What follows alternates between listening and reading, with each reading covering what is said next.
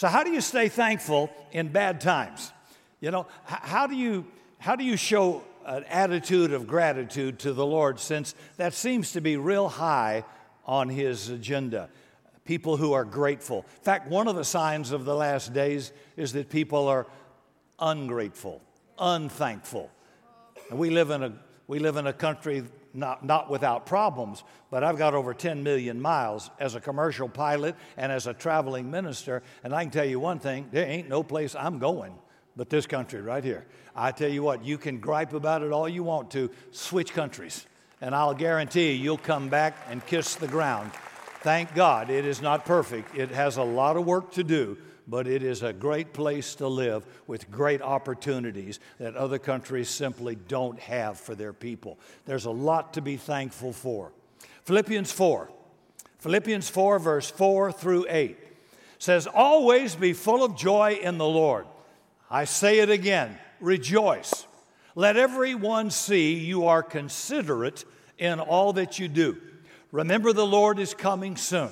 Don't worry about anything. Instead, pray about everything. Tell God what you need and thank Him for all that He's done. Then it says you will experience God's peace, which surpasses anything you can understand. And then he says, His peace will guard your heart and mind through Christ Jesus. And he says, Now, dear brothers and sisters, one final thought. Fix your thoughts on what is true, honorable, and right, and pure, and lovely, and admirable. Think about things that are excellent and worth thinking about, right? Ever see this label on an aerosol can? Warning, contents under pressure. I could put that label on a lot of people I know right now. I've never seen as many stressed out people as I have in the last few months. There's a well known stress scale. It's called the Holmes Stress Scale, and it lists the 100 most stressful events that you can have in life. You know, like the death of a mate, a divorce, a death of a loved one. On the scale, they've discovered the single most stressful time of the year is the period between Thanksgiving and New Year's. You start to worry about presents, you worry about parties, you start to worry about finances, buying gifts, and some of you worry about the relatives you're going to have to see. The stress level goes up significantly. Somebody said it's the season to be uptight and wait till you get to go to the mall after Thanksgiving. Nothing will destroy the Christmas cheer faster than trying to find a parking place you just start worrying. You know, we're going to be celebrating Thanksgiving this week. So, how do you stay thankful in bad times? Because everybody will have some. When analysts have nothing good to say, not much good on the news, how do you stay thankful in bad times? Verse 4 of Philippians 4 in the Passion Translation says, Be cheerful with joyous celebration in every season of life let joy overflow, for you are united with the anointed one. So, is that possible? I mean, no matter what your circumstances are, yeah, it is. Hang with me for just a few more moments and you'll see. So, long before Thanksgiving, we're being pressed earlier and earlier with the Christmas season. So, I'm going to share some strategies and scriptures so we can survive seasonal stress. Verse 6 and verse 7 of Philippians 4. says, Don't be pulled in different directions of worrying about a thing, but be saturated in prayer throughout the day, offering your faith filled request before God with overflowing gratitude. Something we have to teach our children. Say thank you. Say thank you. Would you say, Billy? Say thank you. Don't be an ingrate, Billy. Say thank you. And if you're an adult, say thank you. I was listening some doctors talk about giving a bonus or giving turkeys to their different staff, and I remember they said, not one of them said thank you. Amazing. Say thank you. I don't know what, how much a turkey costs. I don't know. Okay. I think we have a few turkeys in here, but okay. then he says, Then God's wonderful peace that transcends human understanding will make the answers known to you through Jesus Christ. So, in this short passage, we have four keys to surviving some of this seasonal stress. Here's step one. He says, Worry about nothing. Verse six. Don't be anxious about anything. Don't fret. Don't have anxiety. That's easier said than done, right? The Smithsonian Institute magazine says that we are now living in the golden age of anxiety. We not only have micro worries, those are personal ones, but now we are confronted with macro worries, worries of the world. It's no wonder people are uptight. We wake up even to an alarm clock, not a comfort clock, an alarm clock. Then people turn on the news and you see, you know, rising prices. We see chaos in almost every country on the earth. We see turbulent weather. We see driving through traffic and construction signs on almost every street in San Antonio. And you wonder why we're stressed out by the time we get to work. So Paul says we're to worry about nothing. Dr. Walter Calvert did a study on worry and made some interesting discoveries. He said 40% of our worries never even happen. So, out of your list of 10 worries, pick four, throw them away. 30% of our worries concern the past, things you can't change. Worry can't change the past, and worry can't control the future. All it does is rob you of energy for today. So apparently, 70% of our worries are worth less. 12% of our worries are needless. They're health, health concerns. You're like the hypochondriac who had written on his tombstone, I told you I was sick. 10% of our worries are insignificant and petty. Only 8% of our worries are actually legitimate concerns. So worrying doesn't change a thing. It's stewing without doing. You know, and for the most part, worry is a learned response. You learned it from your parents, you learned from your peers, you learn from experience. So the fact that worry is learned means it can be unlearned. You know, uh, just a comma here mom or dad, in your home, when you face a crisis, don't panic. You know, I, when I was in aircraft training and when I was a scuba diver in training for rescue, Red Cross, first rule, first rule, never panic. Never panic. Don't panic and that has stayed with me in a military family when I was a kid to this day. I don't care what happens, don't panic. That is important because it's toxic, it's contagious, and it breeds fear. And why is that your first response? To panic. That's what gets people killed. Don't panic. How you unlearn something. Well, do what Jesus says in Matthew 6. He says, Don't worry about tomorrow. Tomorrow will worry about itself. Each day has enough trouble of its own. Boy, isn't that true? Jesus said, Don't open your umbrella till it starts raining for crying out loud. Don't worry about tomorrow. Tomorrow, you know, is the today you worried about yesterday. He said, Don't do that. The key to reducing stress is live one day at a time. Focus on today. Focus on what can I do today to change this, to address it. And sometimes it's beyond your control. That's the easiest for me. When it's nothing I have control. I can't control what the government does. I can't control what our council does. I, there, I can't control what construction is doing to these roads. So I don't worry about it. Now, when I can control it or have an impact on it, I'm in. Do it. But when you don't, don't worry about it. You have no control over it. All you're doing is stressing yourself out. Focus on today's issues and problems, worry about nothing. It's interesting that when Paul wrote this, he was in jail. And he's saying, don't worry about anything. Whenever God tells us not to do something, He always has a positive replacement. Whenever God has a don't, He always follows it with a do. Anytime He says eliminate something for your life, He adds something to your life. So He says, don't get anxious. Number two, Here's his solution pray about everything. Philippians 4, verse 6. Don't be pulled in different directions or worried about a thing. Be saturated in prayer throughout the day. You don't just have a moment of prayer, you pray all the time. You get out here on 281, you're going to pray a lot. or I 10 or 1604 or any side road or Marshall Road. There's just lots of times to pray.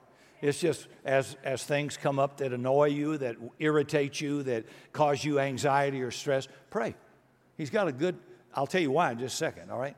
He says, offering your faith filled request before God with overflowing gratitude. Now, maybe you say, well, Rick, I just don't have time to pray. But if you use the time you worry and pray, you'll have plenty of time. If you prayed as much as you worried, you'd have a whole lot less to worry about, right?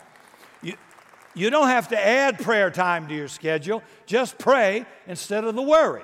Then he says, in everything. Pray in everything.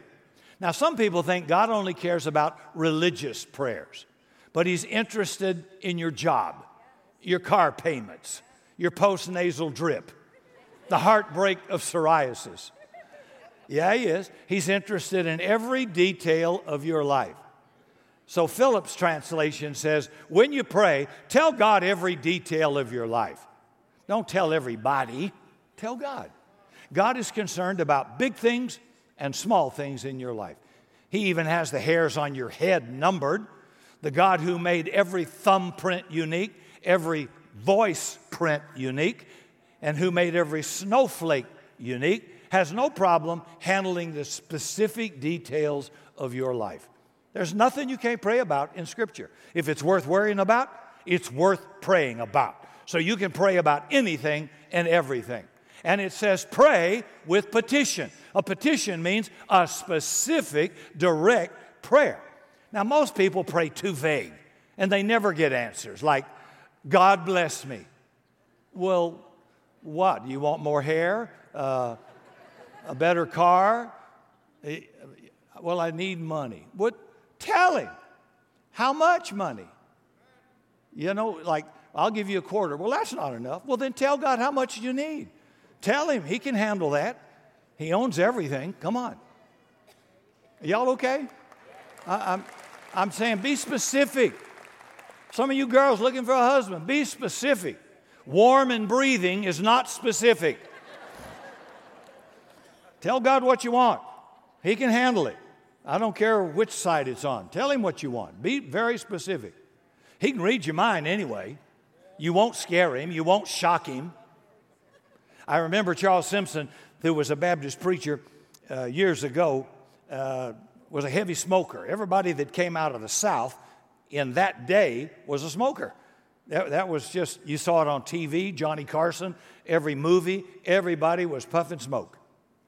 And he said the hardest thing in the world was quit. He said, I went to the altar hundreds of times to repent and give up smoking. He said, never did work. And he said, the reason it didn't work is because I didn't want to quit. And one day he said, I'm just going to tell the Lord right out how I feel. He said, Lord, I love them so much I'd eat them if I could. And I don't really want to quit. But would you help me to give this up? And he said, That changed everything. And he said, It wasn't a whole long time before he did. But he got honest. I mean, don't be faking it. Just be honest and say, This hurts. I don't want to do it. I've had a lot of I don't want to do it's to the Lord. And if you're not if you're not a self righteous legalist in here and you're honest, you'd say the same thing. It was at least in your mind and thought. I don't want to do it. Well, God knows. Tell Him. Once you get honest and own it, He can help you get delivered from it. 1 Peter 5 7 says, Pour out all your worries and stress on Him and leave them there, for He always tenderly cares for you.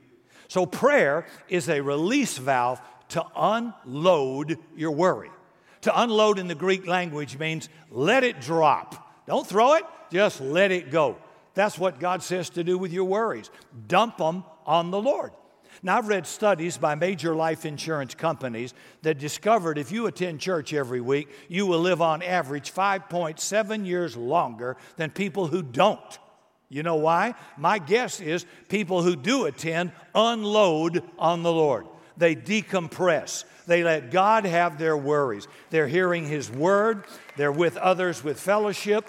And even I have walked in, in in our 35 years in this beginnings of this church when I didn't feel well, when I didn't feel healthy, when I felt depressed or concerned about something. And in bringing the word, I remember I walked out a different man. I just preached myself happy, hopeful, encouraged, and well. So it works for me, it works for you, works for everybody. You drag in here half dead and you go out dancing. You feel good. I got a hope, I've got a chance, I've got a potential for a turnaround. And that's what coming does for you, it helps you. So if you don't talk it out to God, you'll take it out on your body. And when you swallow your worries, your stomach keeps score. So let it go, unload it. Verse 7, 1 Peter chapter 5, the Phillips translation. You can throw the whole weight of your anxieties on the Lord, for you are his personal concern. And then James writes this You don't have because you don't ask God. I, I, I don't know why people are afraid to ask God for stuff or for whatever they want. And it's, it, in the Greek language, it's keep on asking, keep on seeking, keep on knocking, keep on finding. You quit too soon. Keep, have you ever had your kid ask you for something, you said no, and they just bugged you flat to death until finally you said okay? Well, keep asking, Daddy. How bad do you want it? If one request, that you didn't want it very bad. I mean, it'll drive you. Remember the unjust judge who feared no man? And the little powerless widow woman went to seek a righteous judgment, and he feared nobody, but she, he wouldn't see her. And she kept coming and coming and coming. He said, This woman is driving me mad. I'm going to go nuts. Let me, let me talk to her. And she got what she wanted. And God talked about persistent prayers. Some of you need to get on the job and Tell God what you want. Stay with it. Ask Him to help you with those worries, those problems, those stresses. Here's the insight no problem's too big, no problem's too small to pray about. Paul says if you want to relieve stress, here's what to do worry about nothing, number one. Pray about everything, number two. Number three, thank God in all things. And when you pray, pray with thanksgiving. Here's the good news version always asking Him with a thankful heart. See, whenever you pray, always pray with thanksgiving. There's a lot to be thankful for, even in your dire situation. I I was taking, this is really sad for me, being old school. Our dog care was one shot a year when I grew up, and we kicked the mud out the back door, and that's where he stayed. And if we came and threw him a bone, he was the happiest dog in the world. Now, oh no, now Doctors are multimillionaires that are vets. Now we have to have health care for the dumb dog. Now it's like taking a kid for a doctor's visit. And now they have doggy daycare. So Cindy has our dog in doggy daycare. And I thought, you lucky mutt, you, you live better than most kids. Anybody but me got, got some of that going on? And while I was driving, I was just, I got in one of those moods where I just thanking God. I said, Lord, I th- it's a cold morning. Thank you, I got heat in the house. Thank you for electricity. Thank you, I have a roof over my head. Thank you, I have food in my belly. Thank you, I have clothes warm to wear. Thank you, I have a vehicle to drive. Thank you, I have a job. I didn't, we didn't talk about high, low, just everything, a refrigerator. Thank you, Lord, for a microwave. Yes. Thank God for the opportunities we have. Thank you, I wasn't born in Iraq or Iran. Thank you, I was born in America. It got problems, but I thank you for putting me here. Thank you for good health. Thank you for a mind that still works. Thank you for good friends. Thank you for a few people who actually love you. Thank Him for that, right? I mean, there's, you could just go on and on and on. He says, That's how I want you to approach me, thanking me. Always. The healthiest human emotion is not love, it's gratitude. I am so grateful on my lowest level. I'm so grateful. It actually increases or strengthens your immune system. It makes you more resistant to stress and less susceptible to illness. It is our healthiest emotion, gratitude. Grateful people are happy people. Ungrateful people are miserable because nothing makes them happy. They're never satisfied. It's never enough. It's never good enough. So we cultivate the attitude of gratitude, of being thankful in everything. And when we do, it reduces stress in my life. Remember that old song? Some of you old folks with gray hair will remember. Count your blessings, name them one by one, and it'll surprise you what the Lord has done. That's a good thing to do. and I've done it on many occasions. Sat down with a legal pad and made a list of all the things I'm grateful for. You know, my spouse, my children, uh, that they know the Lord, my good friends, our staff for good health. So many wonderful things He's even done for me in the past. Bring them back up. And remember, forget not all His benefits, He said. You won't remember them all, but remember some. Forget not all His benefits, Psalms 103. Be thankful in all things 1 Thessalonians 5:18. Now listen to this. This is the most abused scripture. Give thanks in all circumstances, for this is the will of God in Christ Jesus. Notice he doesn't say give thanks for every circumstance. He says give thanks to God in all circumstances. You wouldn't thank God for a car wreck. You wouldn't thank God you've got cancer. You, you wouldn't give thanks for evil and war in the world. If my children were murdered, I wouldn't give thanks for that. The Bible says, in every circumstance, give thanks, not for the circumstance. What's the difference? Even out of evil, setback, or trouble, God can bring good. So, no matter what the circumstance, you can give God thanks because, number one, He's got a purpose bigger than the problem you're facing. Number two, He will give me the power to overcome and get through that problem. And number three, I will go th- grow through that experience if I allow it to help me grow. In everything, give thanks to God. In fact, if you're not experiencing the attitude of gratitude, you're out of the will of God. So, how can I be grateful when I've lost so much, Rick? I've lost my job, or maybe you've lost your health, or a husband, a wife. How can I be thankful for that? You don't look at what you lost, you look at what you still have left, Sparky. And you've got an awful lot left. You're still alive. You still have friends. You still have opportunity. God said, I will never leave you or forsake you. If they're believers, we'll be reunited. My whole point is there's a lot to be thankful for. Thank you for the good memories of this loved one. I miss them dearly, but thank you for I can't I can't lose the memories I have. And I'll be reunited in a day. I can be thankful for people who are loving me and caring for me during a bad time. Those are grateful things. Don't just sit around and suck your thumb and go into self pity. I hear the cry of a baby. So the question is what are you taking for granted? Your health, your freedom, your relationships? In everything, give thanks. Gratitude is a stress reliever because it gets your mind off the problem and puts it on the positive things in your life and the power of God to get you through this problem. And by the way, thanks and giving, as I said earlier, go together. You express thanks by giving. And the most giving people are the most thankful and grateful people. It's an expression of gratitude. I am so thankful I can buy some presents for these children, and I don't have to have you buy me some. I am so grateful I can help someone else. I'm so grateful that I can work for myself. I'm just Lord, I don't deserve your mercy. I don't deserve your grace. I don't deserve your goodness and kindness. Thank you. Thank you. I mean, God could have squashed me and you like a bug, but He kept you alive. You. Yeah, He loves you. And I'm thinking, I don't, I, I got a lot of flaws. Ingratitude ain't one of them. I am a very grateful man and grateful to God for what I do have. Some people are always focusing on what they don't have and they ignore thanks for what they do have. And we do have so much. So worry about nothing, pray about everything, give thanks in all things, and last, think about the right things.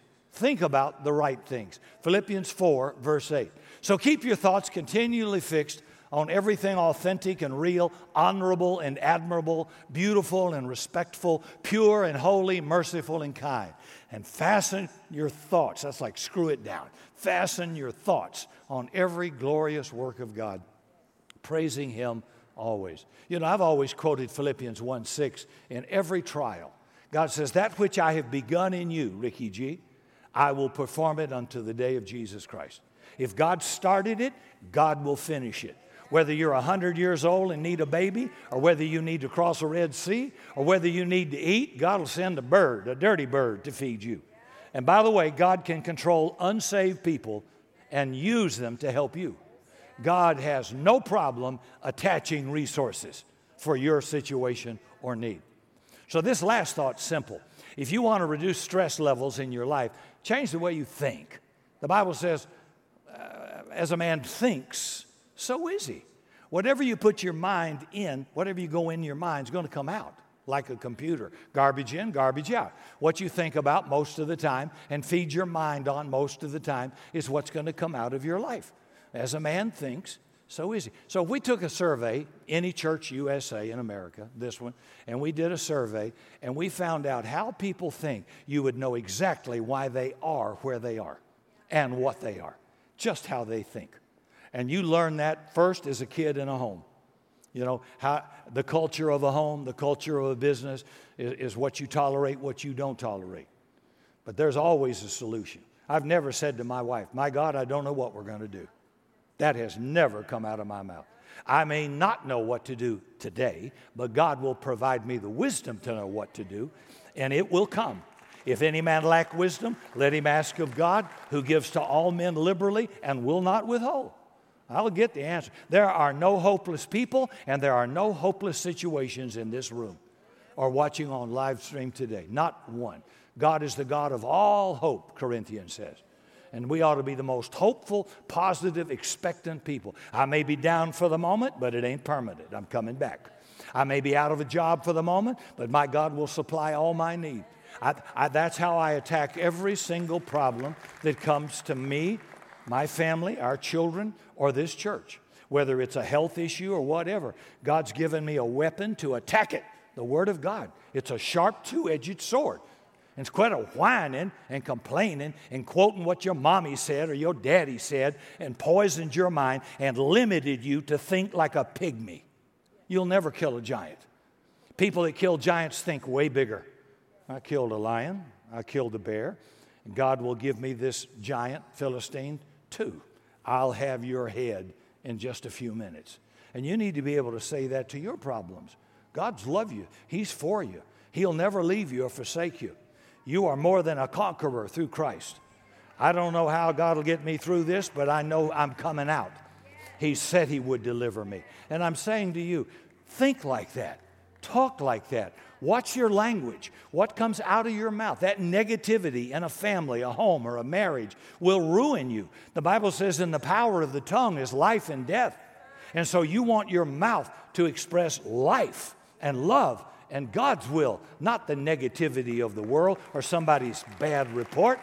Speak life into people.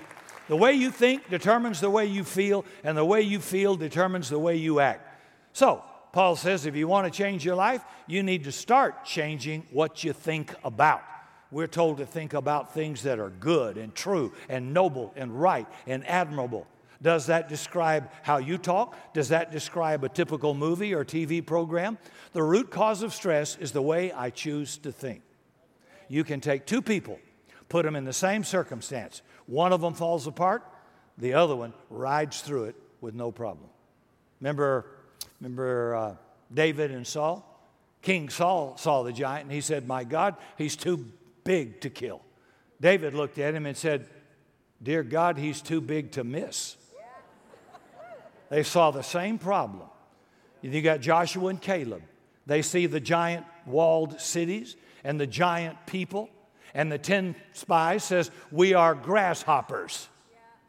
And old Joshua and Caleb said, Hmm, they're bread for us let us go up at once and take this land. The two different people think totally different. So obviously, the problem is not the problem. It's my response to the problem, how I perceive the problem. See, how you're interpreting life. And that's my choice. That's your choice. So your problem is not your problem. Your problem is how you choose to respond to your problem. You got to think about it in the right way. What dominates your mind? What do you think about the most? And whatever you think about the most is what you're going to become. That's why if you just hang around one group of people, they can become toxic and poison the way you think. I will not let one political ideology control me. I will not let one ethnic group control my mind. I am a free will, a free spirit, and I have the right in the image of God to think, to discern, to make a wise choice. I will never give my body or my mind to a group. I give it to God's Word. If it's right, it's right. If it's wrong, it is wrong. I don't care what group you're in. And that includes the church. This allegiance to a group, not truth, will lead you astray and limit your growth potential. I am the product of multicultural, uh, multiracial, uh, multinationality connections over this whole world in 75 years. That has been a blessing to my life. I think bigger, I have larger vision. I settle for, for I want more, I won't settle for less. But that's being around people who think bigger. So if all you did is just think in your neighborhood about what mom and daddy and your aunt and uncle said, you may be living like a pygmy when you can think bigger and rise and then get, expect to get criticized. Well, who do you think you are? I just think I'm a lot bigger than you're living, Mama, that's all. Yeah, you know, my daddy was married and divorced like five times. I'm not judging my daddy. I love my daddy. He's sucker's still around, 100 years old. he just had a birthday a week ago, 100 years old. I think God said, don't want him yet. Don't want him yet. I, I don't know, but my attitude wasn't, uh, well, then I'll just live that way. My attitude was, I don't want a home that way. I don't want a marriage that way. I'm not going to have that. I'm not going to let my father's behavior dictate my behavior. If my father was an abuser of, uh, of his spouse, that's not, I, won't, I, I don't have to behave that way. You're not a victim. You have the power to choose. You can choose what you think, you can choose what you do. Choose wisely. So if you want to become like Christ, you better start thinking like he thinks. Not a Republican, not a Democrat, not Assembly of God, not Catholic, not Baptist. Think like Jesus. And he's going to offend every one of them at some place, right? And the result of doing that, filling your mind with God's Word, is you'll worry about less, you'll pray about everything, you'll be able to thank God in any situation, you'll keep your mind on the right things, and the result, verse 7. If you do it, you will experience God's peace, which will surpass human understanding. His peace will guard your thoughts and your mind as you trust in Christ Jesus. What a guarantee. God says, I'll guarantee you peace of mind. And have you noticed what everybody seems to be looking for? Peace. It's amazing what people will do to find peace yoga, crystals, therapy, special diets, self hypnotism.